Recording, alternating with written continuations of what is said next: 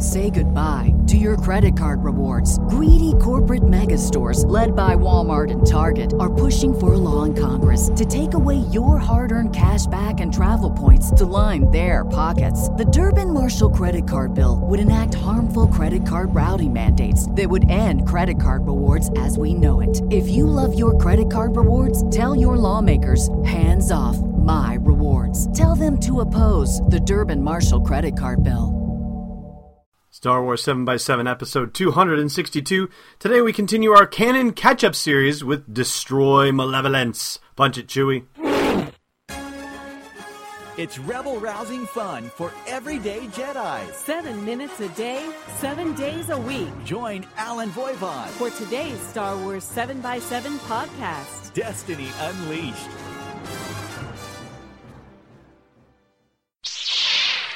Hey, rebel-rouser. Alan Voivod here with you. Welcome to Star Wars seven by seven.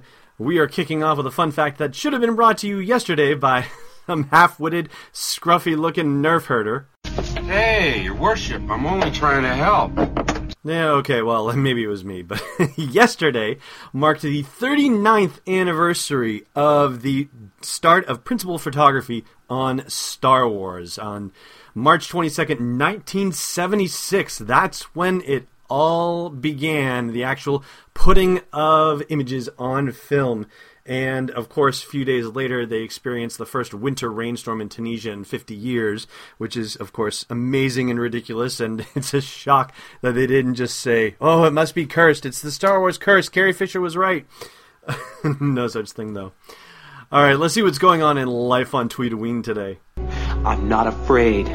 No, but I thought this was kind of interesting, though. This comes from V J Naira on Twitter. That's at V J Naira. Also, Social Butterfly seventy-eight as her, what she's actually using for her display name on there. Um, I know she's not the source of this necessarily because I've seen this before, but it's been a while since I've seen it. And since I saw it on Twitter, I thought I'd share it with you. It is a rendering of The Last Supper, except with Star Wars characters substituted. And we have the picture of that at the blog post for this show's episode at S W seven X seven dot com. Uh, pretty cool. Like, well done.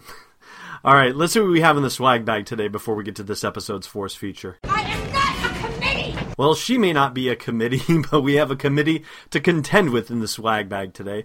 It's Star Wars Potato Heads. Yes, the classic Mister Potato Head rendered into your favorite Star Wars characters. Actually, four of them specifically, Yoda, R two D two, Darth Vader, and a Stormtrooper. We've got that at the blog post for this show's episode where you can check them out, and you can even buy them from there, too. Just click through the picture at the blog post there, and it'll take you right to the shopping page. Very exciting stuff. Yay!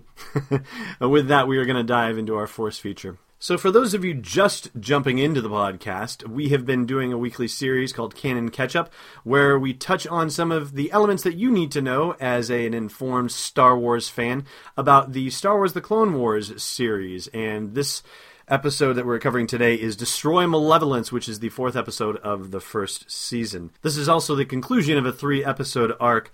And as we jump in on the action, the Malevolence, which is General Grievous' ship, has had its ion cannon damaged and much of the rest of the ship damaged. The hyperdrive has been damaged as well. It is limping away from three Star Destroyers, and they have to figure out how they're going to escape, Grievous does. But thankfully, Dooku and Sidious have come to his rescue by sending a hostage his way, namely uh, Padme Amidala, who is traveling randomly there with C three P O to supposedly negotiate with the banking clan. But surprise, surprise, she drops into the middle of a battle, and before anyone can do anything else, Grievous locks her in a tractor beam and brings her on board the ship.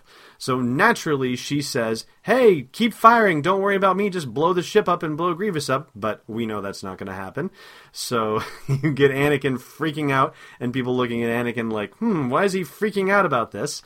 And they decide to hold fire and go rescue Padme. And three P O, of course, can't forget him. Now, of course, these were originally broadcast in two thousand eight, so, of course, all of the prequels had been done, and so we know that all of the characters that we see in here, or at least all the major characters, we know they're all going to survive. We know Anakin and Obi-Wan and Padme and three P O and R two and General Grievous. All of these characters will live, and so there's a certain lack of suspense that is just a natural occurrence of things And it sort of raises the game for the creative team. They have to make it so that you wonder, how the heck is anybody going to get out of the fix that they're in? They do a pretty good job of it. Ultimately, what happens is that Grievous has to escape on his own little spaceship, and Anakin and Padme rig the hyperdrive so that when the battle droids get it working again, it ends up sending the ship straight into the moon. And so, bye-bye, Malevolence. There you go. It gets destroyed. And three P O, meanwhile, gets completely beaten up, which is also rather comedic, in a good way, as opposed to the battle droids, which try to operate a, a fire team to put out a fire, and of course, they can't hold onto a fire hose and get flung all over the place, which, yeah, that's for the little kids, I guess. I kind of got to let go of that one.